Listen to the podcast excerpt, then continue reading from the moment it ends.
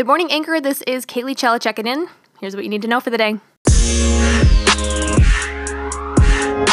With President Trump intensifying his rift with U.S. trading partners, economists are growing more doubtful that any deal that might benefit American workers and companies is in sight. Instead, many analysts say they expect the Trump administration to impose more tariffs on China and potentially other key U.S. trading partners. With those nations almost certain to retaliate, the result could be higher prices for Americans, diminished export sales, and a weaker U.S. economy by next year. In an interview with CNBC that aired on Friday morning, Trump renewed his threat to ultimately slap tariffs on a total of $500 billion of imports from China, roughly equal to all the goods Beijing ships annually to the United States. The president has already imposed tariffs of $34 billion in Chinese goods, and Beijing has retaliated with tariffs on an equal amount of American exports. The White House has also itemized $200 billion of additional Chinese imports that it said may be subject to tariffs. In addition, Trump has told the Commerce Department to investigate whether imported autos and auto parts threaten America's national security, the same justification the president has invoked for other tariffs he has imposed or threatened, including on imported steel and aluminum. If the answer is yes, the administration says it could slap a 20 to 25% tariff on $335 billion of auto imports. Higher car prices for American consumers would inevitably follow. On Friday morning, Trump, for a second day, also criticized the Federal Reserve, breaking with a long standing tradition at the White House of avoiding any influence, real or perceived, on the independence of the U.S. central bank. Simultaneously, he accused China of allowing its tightly controlled currency to drift lower against the dollar, a move that could help Chinese exporters by making their goods more affordable overseas. In a tweet, the president said, quote, China, the European Union, and others have been manipulating their currencies and interest rates lower, while the US is raising rates while the dollar gets stronger and stronger with each passing day, taking away our big competitive edge. Last month, the Fed raised its benchmark rate for a second time this year and projected two more increases in 2018. Its rate hikes are meant to prevent the economy from overheating and igniting high inflation. But rate increases also make borrowing costlier for households and companies and can weaken growth. Analysts say they're becoming more convinced that Trump's multi front trade fights aren't merely a short term negotiating ploy. Rather, he may be prepared to wait as long as he feels it necessary to force other countries to adopt trade rules more favorable to the United States. The Associated Press reports that President Trump's former personal lawyer secretly recorded Trump discussing a potential payment for a former Playboy model's account of having an affair with him. But the payment was never made. That's according to Trump attorney Rudy Giuliani, who confirmed the recording and said it shows Trump did nothing wrong. Former Trump lawyer Michael Cohen surreptitiously made the recording two months before Trump's 2016 election, according to a person familiar with a federal investigation into Cohen that brought the tape to light. The FBI now has it, according to the person who spoke to the Associated Press on condition of anonymity to discuss the ongoing inquiry.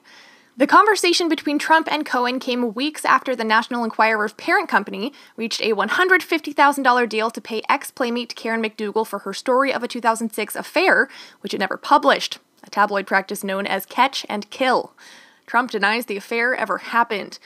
The company, American Media Inc., is run by Trump friend and supporter David Pecker.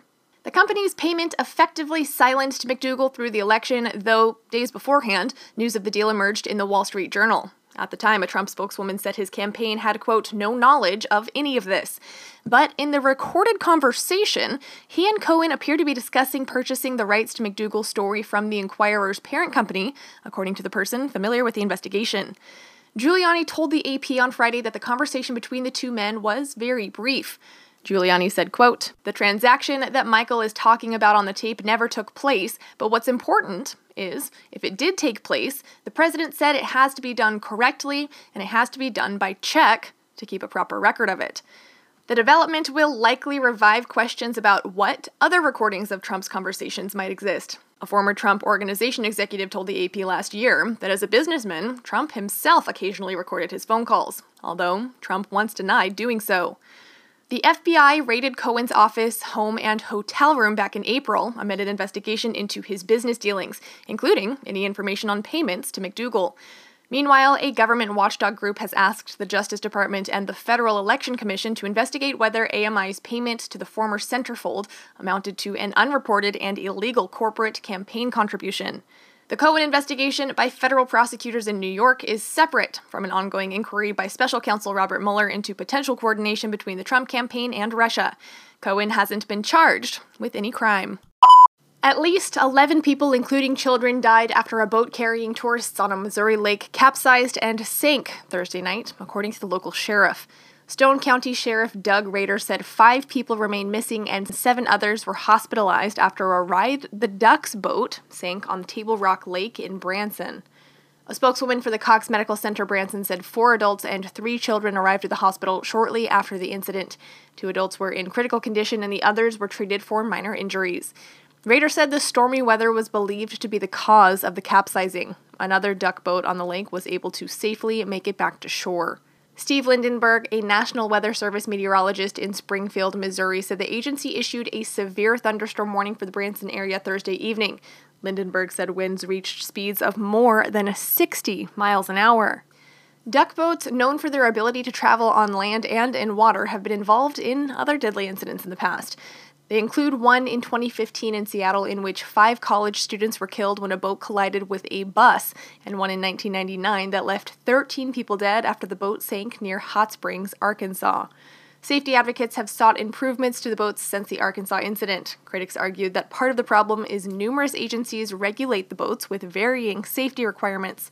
Duck boats were originally used by the U.S. military in World War II to transport troops and supplies and were later modified for use as sightseeing vehicles.